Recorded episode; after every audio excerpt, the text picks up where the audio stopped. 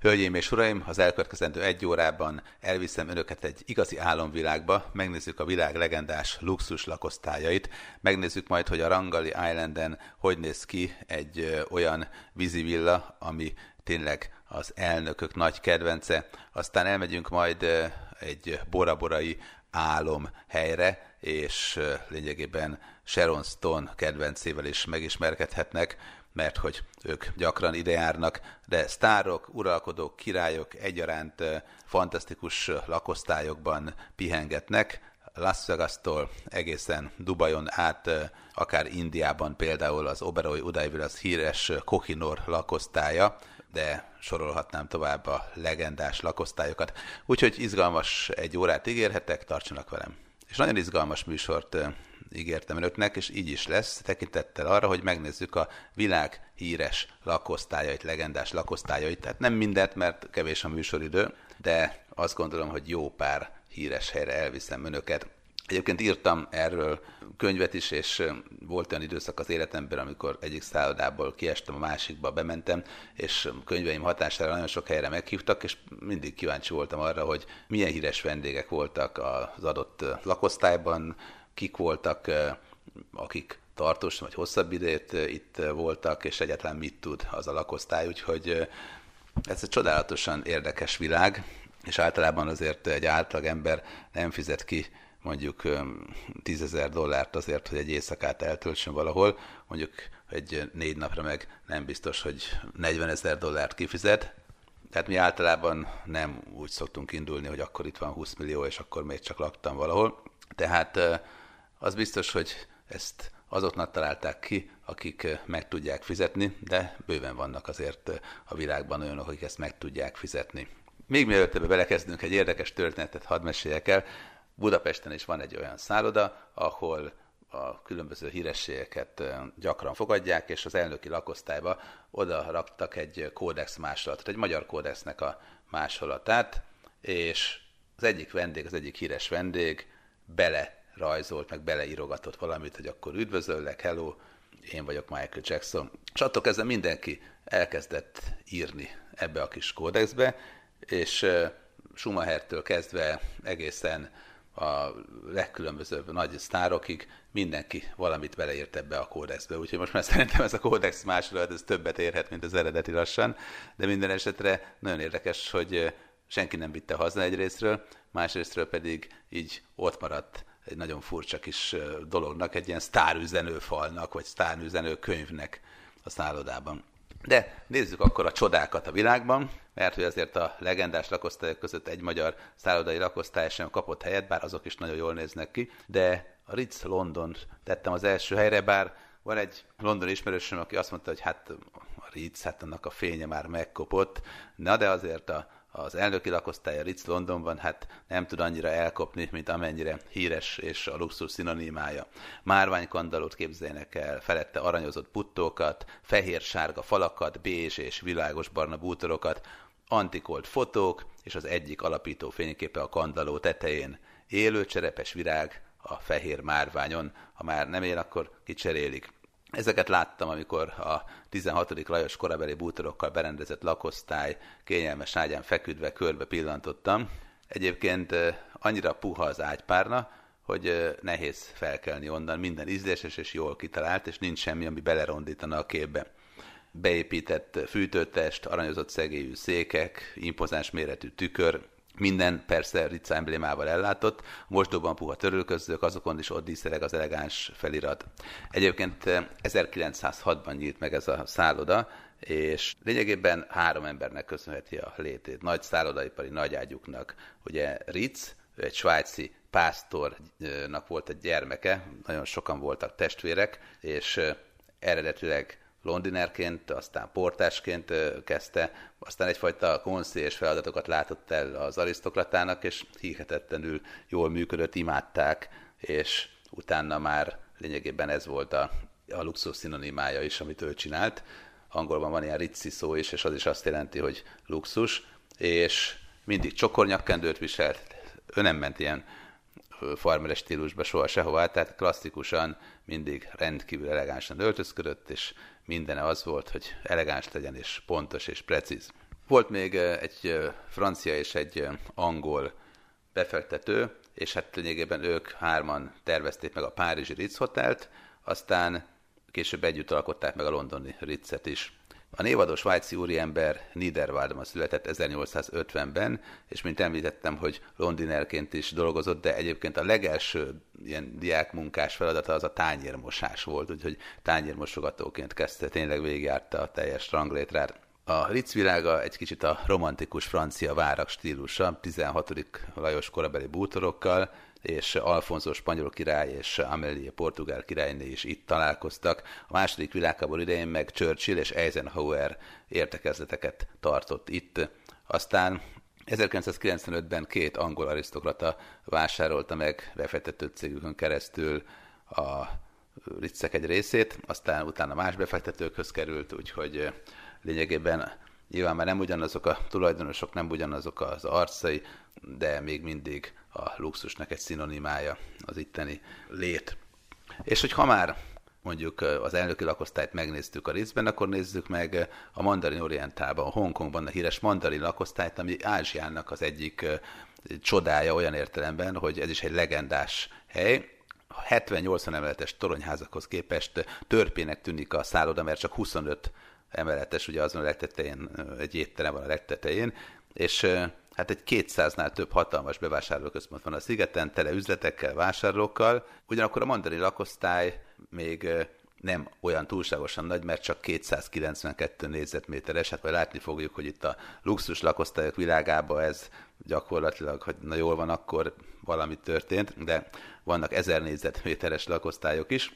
De amiért érdekes, hogy egyrészt fantasztikus a panoráma, és az épület legfelső szintjén van, trendi a berendezése, és még ott van Hongkong jelentős része a lábunk alatt, bár egy jelentős része meg a lábunk fölött, mert, mint mondtam, maga a szálloda nem olyan magas. Hozzáteszem, aki az egészet megálmodta, az egy milliárdos üzletember, egy hongkongi milliárdos üzletember volt, Hugh Burton, ugyanis azt gondolta a 60-as években, hogy az szigetre látogató főleg angol üzletemberek unják a közepes szállodákat, és a londoni elitklubok hangulatára vágynak, úgyhogy egy olyan szállodát épített, ami a luxusra vágyók, meg a felsővezetők, meg a londoni arisztokraták igényeit kielégíti, úgyhogy az ő elképzelésük alapján csinált egy trendi lakosztályt, és maga a szállodának a bárja pedig a legfelkapottabb találkahely lett, úgyhogy a különböző ide látogató sztárok mind-mind itt szálltak meg. Egyébként 1985-ben összeolvatta a Bangkoki Oriental meg a Hongkongi Mandarin Hotel, és ettől kezdve lett mindkét szálló, mindkét névvel ellátva, tehát mindkét nevet viseli. A klasszikus Waldorf Astoria elnöki lakosztály, ezt már teljesen biztos vagyok benne, hogy minden kedves hallgató ismeri olyan téren, hogy a klasszikus filmből, meg annak a felvételeiből, hát a Waldorf Astoria azért már úgy megvan. A központi pályaudvar mellett New Yorkban a Waldorf Astoria belső díszítését tartják az Art Deco tipikus példájának. Az Art Deco egy kicsit a stílus keveredés, meg a barokkos aranyozás vegyítéke számomra. Aranyszínű cirádás díszítések, a mennyezeten modern festők, amikor a lifttel felmegyünk a lakosztályba, akkor gyönyörűen ezüstözött, domborművekkel díszített liftben tesszük ezt meg, tehát nem csak olyan egyszerű kis lifttel, ugyan már. A felvonótól nem messze van egy hatalmas virágkompozíció, és az a szokás, hogy Herbert Hauer óta az elnöki lakosztályban az Egyesült Államok minden elnöke megszáll, és filmsztárok, diplomaták, milliárdosok ülnek be az itteni székekbe. Nikita Khrushchev is lakott itt, De Gaulle, aztán amikor 1931-ben az újjáépített Waldorf Astoria megnyitotta a kapuit, akkor már kész volt ez a lakosztály. Hát persze azért rendesen fel kellett újítani folyamatosan, de azzal együtt a patinájából nem sokat vesztett. A Windsori herceg, meg a Windsori hercegnő, ha ide érkezik, akkor New Yorkba, akkor mindig itt száll meg, és az öltözködés tekintve szigorúak az előírások, tehát nem szabad például a lakosztály környékén, meg a liftben sem elvileg rövidújú pólóban vagy tobban mutatkozni. De a valóság egyébként eh, rátszáfol, tehát láttam azért, hogy sorbálnak a recepciónál rövidújúba. Az elnöki lakosztályba természetesen mindig felhozzák a vacsorákat, meg az étkezés is itt megtörténhet, de van egy olyan külön terem, amit az elnöki lakosztály gazdája és társasága használhat, általában smokingot viselnek a különböző partikon. a panoráma a legjobb talán az egész királyi lakosztályban, mert hogy lehet látni innen, hogy New York ébredezik reggel, este pedig ezüst tálcán sajtokat és friss gyümölcsöket hoznak. A világ saját korábban legdrágábban épült szállodája a Bellagio, a Bellagio lakosztályai pedig talán a legelegánsabbak Las Vegasban, és az elnöki lakosztály pedig különösen kiemelkedik. A teljes építési költség több mint másfél milliárd dollárra rúgott, és Esténként több mint ezer vízágyú kezd el lent dolgozni, számítógéppel vezérelt és zenére komponált szökőkutsót láthatunk, klasszikus zenétől kezdve a mai slágerekig szinte minden stílusra van valamilyen szökőkút koreográfia, és hát persze rengeteg luxus étterem is van itt a Bellagio-ban, úgyhogy ezek közül is választhatunk, hanem a lakosztályba akarjuk felhozatni a finomságokat. Például eredeti Picasso festményekhez is azért nem gondolom, hogy minden szállodában ott vannak a falom nem véletlenül lett Vegas, a Vegas-i luxus egyik szinonimája itt megszállni az elnöki lakosztályban.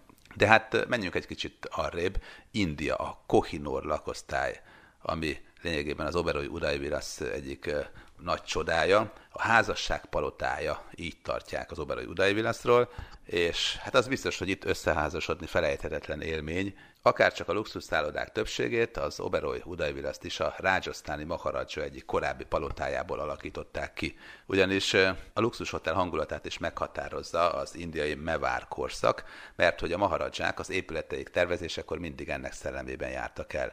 Mit jelent ez? Biztos láttak már ilyen indiai palotát, kupolával díszített tornyok, ebből több is, csípkedíszítés, erőtszerű főbejárat, hatalmas díszített kert, tágas fallal övezett sétányok a nagy lakosztály természetesen saját medencével bír, és nagyon érdekes, hogy a különböző lakosztályokhoz építettek egy medencegyűrűt, ahol mindenki szeparáltan úszkálhat körbe-körbe, de azért a víz az összefüggő, szóval ez is érdekes. Persze a Kohinor lakosztály lakóit külön személyzet szolgálja ki, és ez csak 246 négyzetméteres, mint mondtam, van 1000 négyzetméteres rakosztály is máshol, de hát azért belefér két étkező, meg egy tűzrakóhely is, mert gyakori, hogy a személyzet, hogyha a vendég is jó, jó ötletnek látja, akkor így süti meg a finom húsokat, és akkor ezen a tűzrakóhelyen elkészülnek. De hát ez a tűzrakóhely legalább olyan, hogy előtte számított a személyzet arra, hogy tüzet fognak rakni, és emiatt ugye készültek rá. Nálunk is egy volt szovjet tagköztársaságból érkező vendég, ketten voltak, és tüzet raktak az egyik luxusszállodánk lakosztályában, és ott húst sütöttek, tehát ez annyira nem tűnt jó ötletnek, mert utána renoválni kellett az egészet. Minden esetre a Kohinor esetében is ugye a vendégeknek saját szaunájuk is van, tehát azért itt valóban sok minden pluszt ad a látogatóknak. Egy szingapúri Raffles hotelbeli királyi lakosztály szerintem tényleg nagyon-nagyon érdekes, mert hogy a személyzet klasszikus ruhája miatt eleve sok vendég eleinte azt hiszi, hogy indiai maharadzsák érkeztek a szállodába, pedig ők a londinerek, és a VIP vendégekért luxusautó megy a reptérre, igény szerint mesterien kidolgozott faasztalok, kényelmes, hatalmas fotelok, és a múlt század első felének divatja szerint van berendezve a lakosztály, és hát általában miniszterek, államelnökök, filmsztárok látogatnak el ide. Barna, arany és drap, ezek a fő színek. 1930-ig nem szállhattak meg például ebben a lakosztályban ázsiai vendégek. Hát manapság természetesen mindenki előtt nyitva áll a híres kapu. És ha már beszéltem a hongkongi szállodáról, akkor az ugyanabban a tulajdonosi körbe tartozó híres bankok szállodáról is, az orientál bankokról hadd meséljek. 1876-ban épült egyébként, és akkoriban csodaszámba ment ez a szálláshely, legendás volt a híre, és a múlt században megszállt híres írókról nevezték el a lakosztályokat. Minden nap friss virágokkal kedveskednek a vendégeknek. Van egy olyan baldahinos ágy, ahol lényegében álomszerű, hogyha egyáltalán ránézzünk, tehát még le se kell feküdnünk hozzá. Előtte kis komódok, valóban úgy néz ki, mint megérkeztünk volna így az uralkodóhoz, vagy hát mi magunk vagyunk azok. Sejem tapétával borított falakat képzelnek el, tájmintákkal ékesített baldahinos ágyakat, vörös, arany és bíbor. Ezek a legfontosabb színek, és mindez tájföld ragyogó gazdaságát tükrözi. És a vendégeket persze, de hát végül a többi vendéget is, nem csak a lakosztály vendégeit, külön hajó viszi mindig a magas vasút megállójához, a BTS megállójához, mert hogy a szálló a Chaufraya folyó partján található. De hogy ha már tényleg így a legendás láncoknál tartunk, akkor egy picit ugorjunk vissza Hongkongba, mert hogy a Peninsula például, a Hongkongi Peninsula, vagy a New Yorki Peninsula, ez is egy nagyon legendás lánc, és a Peninsula Marco Polo például Hongkongban, itt volt talán először hidromasszázsos fürdőkád, külön Rolls-Royce flottát hoztak, hogy a komornyik és a Rolls-Royce sofőr az mindig a lakosztály vendégének a rendelkezésre álljon. Tehát ázsiai szállodák esetében azért jóval olcsóbb a munkaerő, és emiatt ezekkel tudják kényeztetni a vendégeket. Itt már 370 négyzetméterről beszélünk, és szó szerint a királyok igényei alapján tervezték ezt a lakosztályt annak idején, mert hogy két uralkodónak a kabinettjét is megkérdezték, hogy na akkor hogy is legyen. Így lett végül is a fürdőszobában egy olyan panorámaablak, hogy a fürdőkádból lehessen nézni Hongkong fényeit. Tehát ez is egy ilyen ötlet volt, meg hogy a falakat Velence és tukkok díszítsék, mert hogy ezt sokan szeretik. A tapéta valódi sejemből készült. A lakosztály társalgójában pedig van zongora, hogy vacsora közben élő zenével kedveskedjenek a vendégeknek, vagy hát ha valaki tud zongorázni, akkor pedig utána még játszhat is, hogyha van ilyen kedve. Van egy külön helikopterre szállóhely persze, hogyha azzal érkezünk, és egy nagyobb étterem, hogyha vendégeket is akarunk fogadni, és nem elég, hogyha csak tizen, hanem mondjuk százan akarunk lenni esetleg, mert nagy a buli, vagy nagy a rokonság, és hát a szomszédos szobák összenyitásával akár egy hatalmas lakosztály sort is kialakíthatunk, és akkor ott már az összes feleség elfér. Természetesen a helikopterre szállóhoz, meg a Rolls-Royce-hoz külön úton tudok eljutni, tehát a személyzet, meg a többiek azok külön bejáraton közlekednek. Egyébként itt is egyeztették az amerikai meg a brit titkos szolgálattal a biztonsági intézkedéseket, hogy az elnökök, a királyok, a VIP vendégek a legnagyobb biztonságban tudjanak bejönni, kimenni, meg ott lenni. És maradjon így a nyolc nagyon érdekes szállodai lakosztály után, kilencediknek a Burj Arabnak a lakosztálya. Tehát az itteni királyi lakosztályok tényleg legendásak. Hát annak idején a Vitor lakó szálloda tényleg azt mondtuk, hogy a világ első hétcsillagos szállodája. Ez persze PR fogás, miként az is, hogy mondjuk teniszezett a helikopter leszállón Andrea Agassi, Tiger Woods pedig hogy golflabdát elütött a végtelenbe, de attól még nagyon jó maga a szálloda. Bár hozzáteszem, sokan azért, akik már voltak ezekben a híres ázsiai vagy akár európai luxus lakosztályban, azok így egy picit azt mondták volna, hogy hú, hát még lehetne mit fokozni, de hát tudjuk jól, hogy igazából a kritika élteti a dolgokat. Minden esetre, ha megnézzük, akkor lényegében egy 321 méteres épületről van szó, és mindössze 27 emeletes, de minden emelet dupla szintet takar. Mindegyik kétszintes ugyanis, és a nagy lakosztályok azok is több szintesek, és hát persze házimozi rendszer, több fürdőszoba és minden más az ugye alap dolog, és mindegyik lakosztályhoz külön komornyik is jár. A hotel a lakosztályoknak a bejáratánál ugyanolyan márványt használtak, mint Michelangelo annak idején Rómában. Az aranyozásra pedig lakosztályonként egy kiló aranyat használtak fel. És hát a királyi lakosztályok, mert hogy kettő is van belőlük, a 25. emeleten vannak, hát ez persze egy kicsit komolyabb, hát itt nem egy kiló aranyjal bohockodtunk, hanem az egész lakosztály csillog az aranytól, mint egy 30 kilónyi aranytól, és a szobához külön lift van, mozi, masszírozós ágy, és az öltöző szoba is nagyobb, mint egy átlagos szállodai szoba. Van még egy külön szoba a komornyik részére, persze külön bejárattal. Az ágynemű Versace, a panoráma pedig lélegzetelállító. Ez már komolyabb négyzetméterekkel is rendelkezik, tehát 780 négyzetméteres itt eh, ebben a szállodában, a híres Vitorla alakú szállodában az a királyi lakosztály, és van külön kis moziterem, külön lift, arany és márvány lépcsőn közlekedhetnek a vendégek, hát persze azért az arany lépcső az nem full arany, de a márvány az karrarai.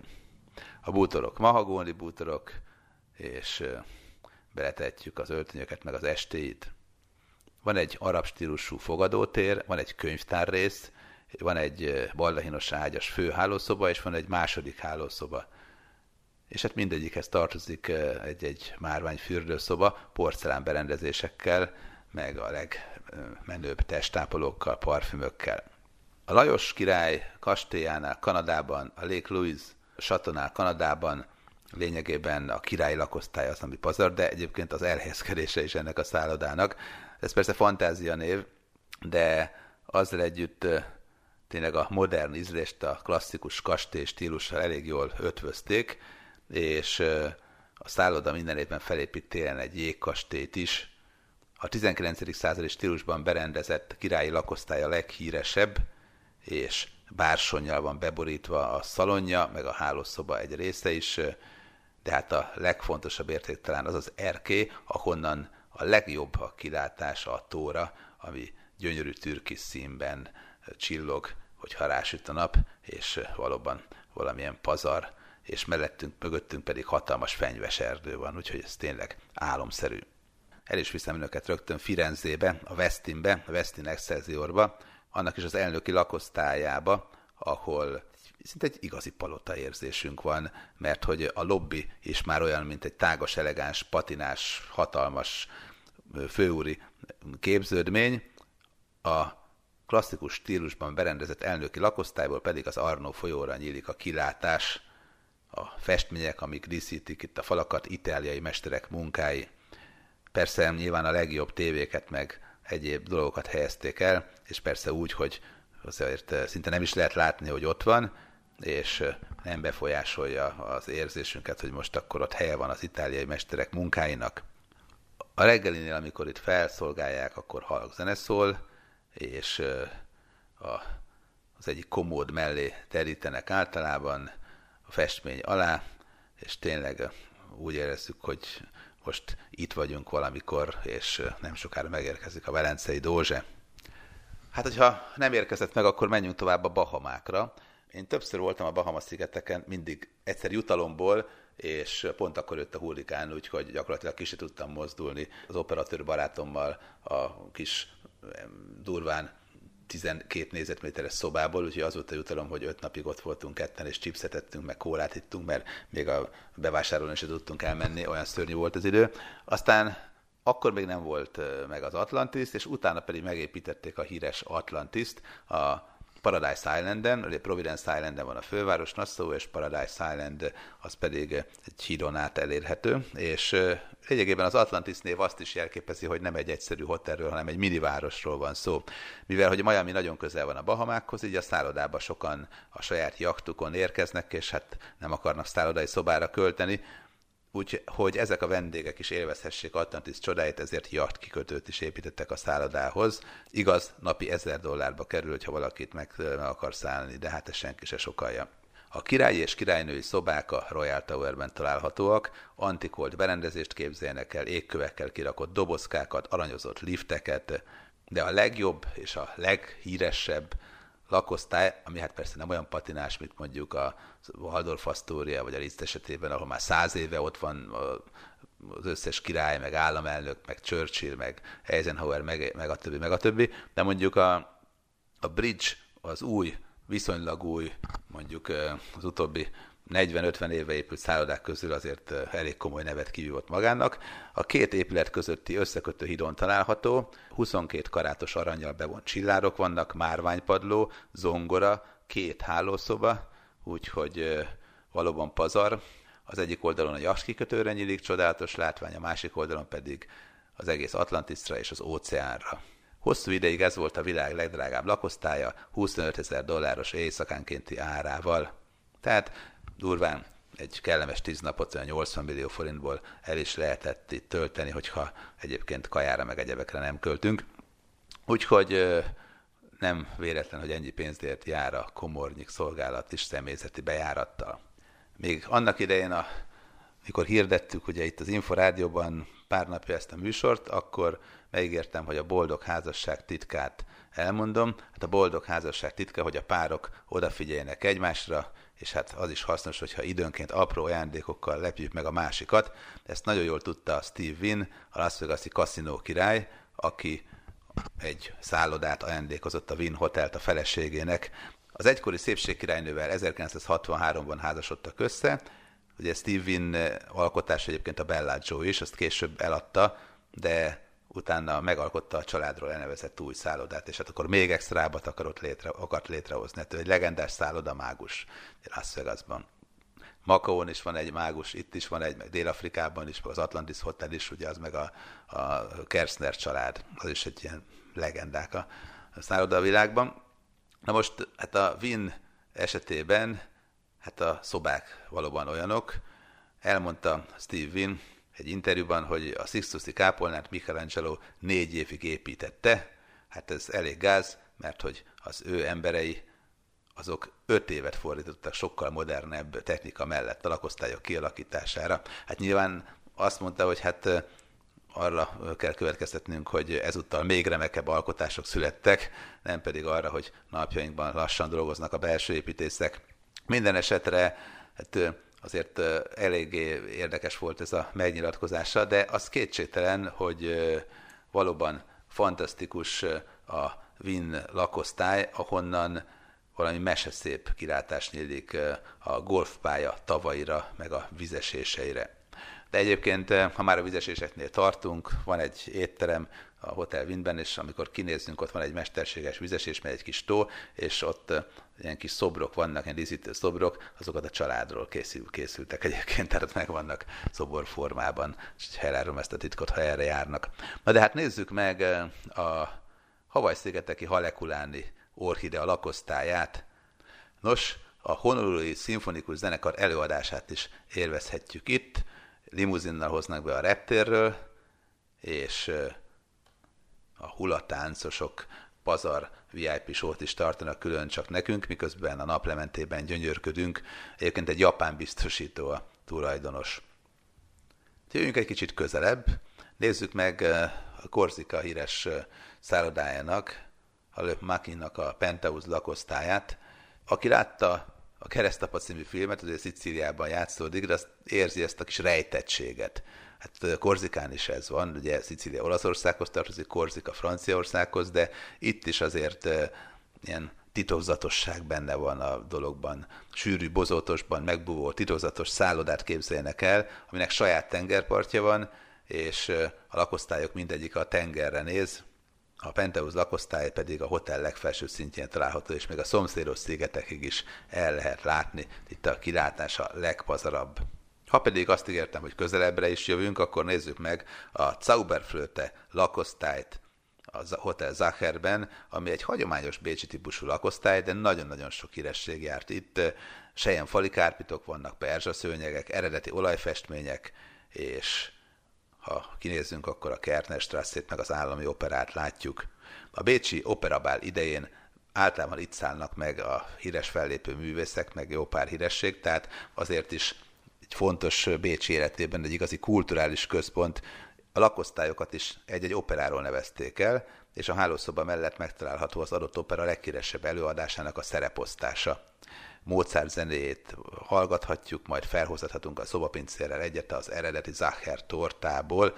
Egyébként a, a leghíresebb, vagy általában a külföldön a legismertebb bécsi termék kettő van, ugye a Red Bull meg a Zaher torta, hát ebből ugye a Zaher torta tényleg osztrák, a másik az ugye tájföldi találmány, csak egy kellemes éjszakán ugye megvásárolta a új cég, a cégnek az 51%-át csak egy kellemes éjszaka után ugye a mostani tulajdonos, aki 51%-ban tulajdonos, az megkóstolta ezt az italt az egyik taxiban, mert látta, hogy a taxisok mindig ezt isszák, és akkor megkereste a patikust, aki kitalálta, és végben megállapodtak, hogy csinálnak egy közös céget, és elkezdték a tájföldi terméket bevezetni, és hát eléggé jó marketinges volt ez a termékember, úgyhogy mostanában azt mondjuk már, hogy, hogy eléggé profitábilis cég.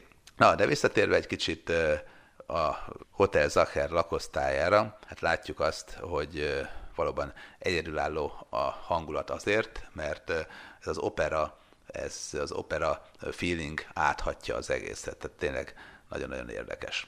Na de hogyha most már bejártuk itt a környéket, akkor egy kicsit ugorjunk.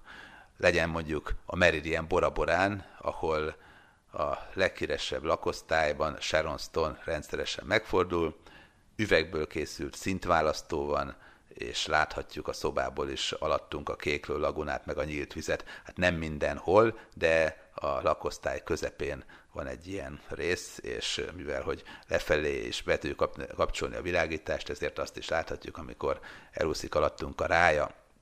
Bora Bora 270 km-re fekszik Tahititől, repülővel és hajóval is könnyen elérhetjük. Ugye hát Tahiti az a főszigetnek is a neve, de ugye Tahiti, azt úgy is szoktuk érteni, hogy az egész összes ilyen kis apró gyönyörű sziget, és akkor ilyen Tahiti megyében is, tengeren túli területben is szoktunk gondolkodni, mert hát még mindig a franciák fújják itt a passzát A Meridian Bora Bora egyébként nem is a főszigeten van, hanem egy kis korallzátonyon, és csónakon lehet átjönni ide, ami a vendégeknek ingyenes.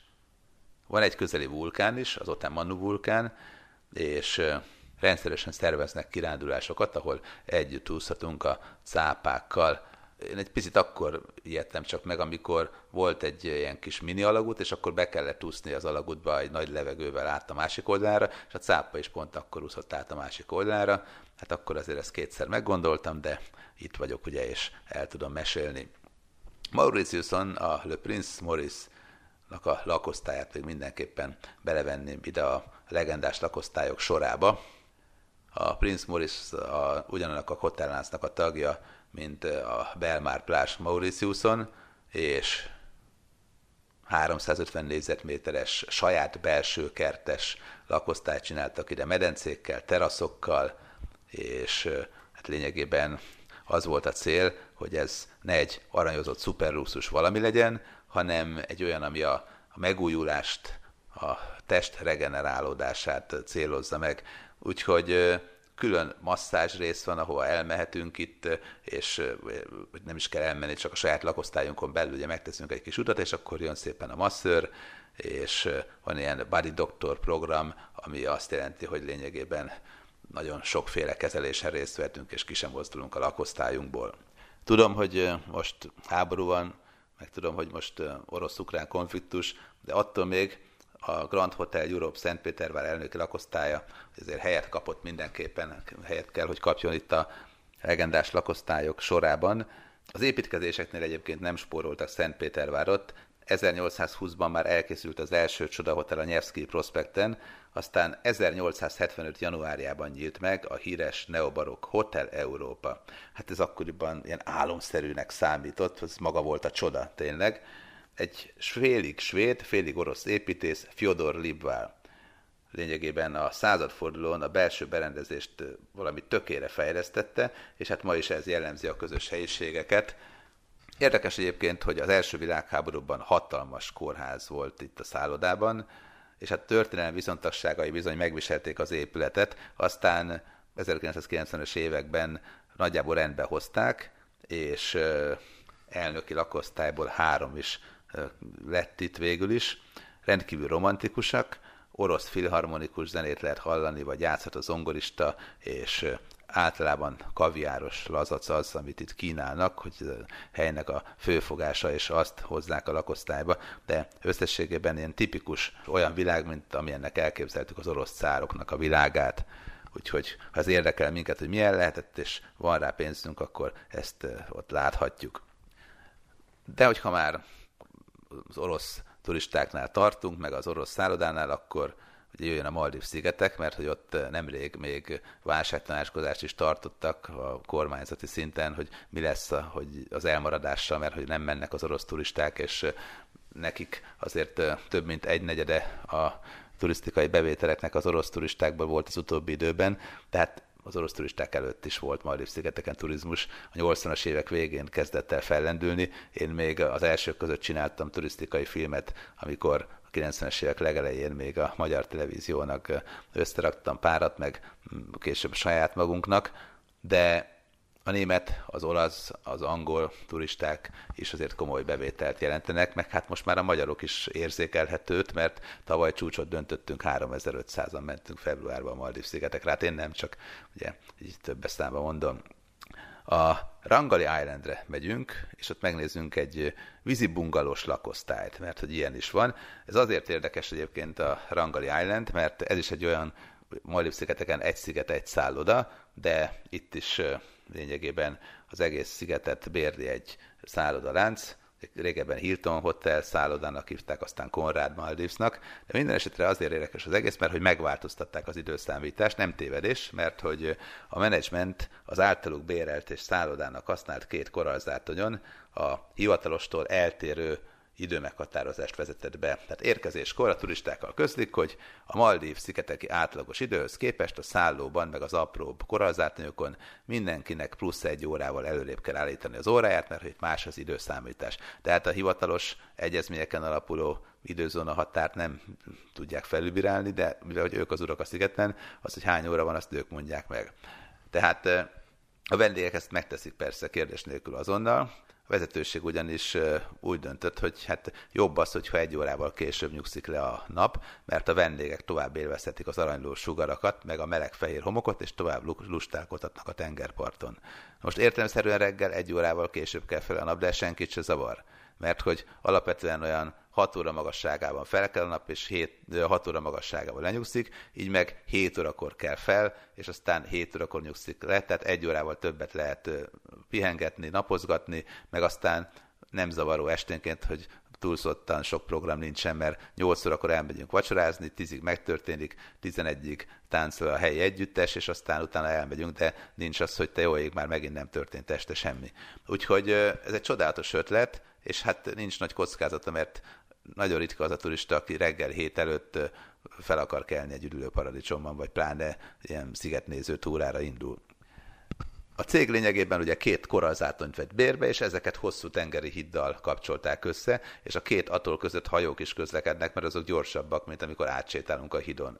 A speciális időszámításon kívül van még egy furcsaság, ugye a tenger alatti étterem, ami az elsők között épült itt, meg hát azóta rengeteg tenger alatti étterem van már, de itt olyat csináltak, hogy Amerikából hoztak egy cunamit is kibíró, fantasztikus kis ilyen műanyag alapú szerkezetet, azt letették, és abba elfér vagy 25-30 vendég, és esténként megvilágítják a tengert, és látjuk azt, hogy a cápa, meg a polip, meg mindenféle más tengeri élőlény az ott úszik el mellettünk, és mi megesszük a, a másikat a tányérom. De azt ígértem, hogy bemutatom, hogy milyen is ez a híres luxus villa, még a luxusban is luxus. Nos, van egy elkülönített kis lagunája ennek a luxus villának, és oda csak az mehet be, aki ezt bérli, aki ezt lakja. A nappali padlójába pedig üveglapokat építettek be, úgyhogy nap mint nap betekintetünk a tengeri élet rejtelmeibe és csodáiba. És persze, ugye ez alap dolog, hogy a luxus bungalóhoz egy luxus jacuzzi is tartozik, úgyhogy ha lubickolni szeretnénk, akkor nem kell elhagynunk a lakosztályunk privát szféráját, és onnan nézhetjük a naplementét, miközben üldögélünk a jacuzziban, a saját kis fantasztikus lakosztályunkba. Egyébként Sir Paul McCartney kedvence volt mindig is ez a hely, és ő volt az, aki nagyon sokat járt ide. És ha már a legendás lakosztályokat néztünk, néztük eddig is, akkor azért menjünk el a King David Hotelbe. Ez egy ötcsillagos szálloda Jeruzsálembe, és 1931-ben nyílt meg a híres bibliai királyról, Dávidról nevezték el. Ihetetlenül impozáns a, a vendégeknek a listája, és úgy oldották meg, hogy a padlóra, mint ahogy Hollywoodban is vannak a csillagok, meg vannak a kéz, meg a lábnyomok a kínai színház előtt, úgy itt is lényegében a padlóba raktak egy kis kört, és akkor abba beleírták azt, hogy ki minden ki volt itt. Tehát olyan sok híresség volt itt, hogy szerintem nem is olyan nagy a padlónak a szabad része. Tehát itt volt például a Jordán király, Nixon elnök, Ford elnök, Carter elnök, Clinton elnök, Bush elnök, ugye az idősebbik, Barack Obama, Donald Trump és Churchill, Margaret Thatcher, Tony Blair, a Velszi herceg, Madonna, és sorolhatnám tovább. Tehát gyakorlatilag olyan hatalmas a lista, hogy még felsorolni is nehéz. Egy svájci építész készítette a legfontosabb elemeket, a mostani kinézetét, hogyha nézzük a szállodának, és egy izraeli építész pedig finomított a dolgokon. A szálloda lakosztálya esetében pedig a bibliai stílus volt az elképzelés, hogy, hogy azt valósítsák meg, hát már ahogy általában ezt elképzelik. Egyébként mondjuk az indiai vagy az arab szállodák világához képest ez visszafogottabb, de általánosságban, amit Jeruzsálemban érzünk, azt a fajta hangulatot, azt szerintem jól tükrözi a King David szálloda, a Dávid király szállodának a világa is, és az is biztos, hogy itt is történelmi falak között vagyunk. Hölgyeim és uraim, önök a világszámot hallották, és benne a műsorvezetőt, Kis Robert Rihárdot. További kellemes hétvégét kívánok segítőtársam Garai Bendegúz nevében is. Viszont hallásra!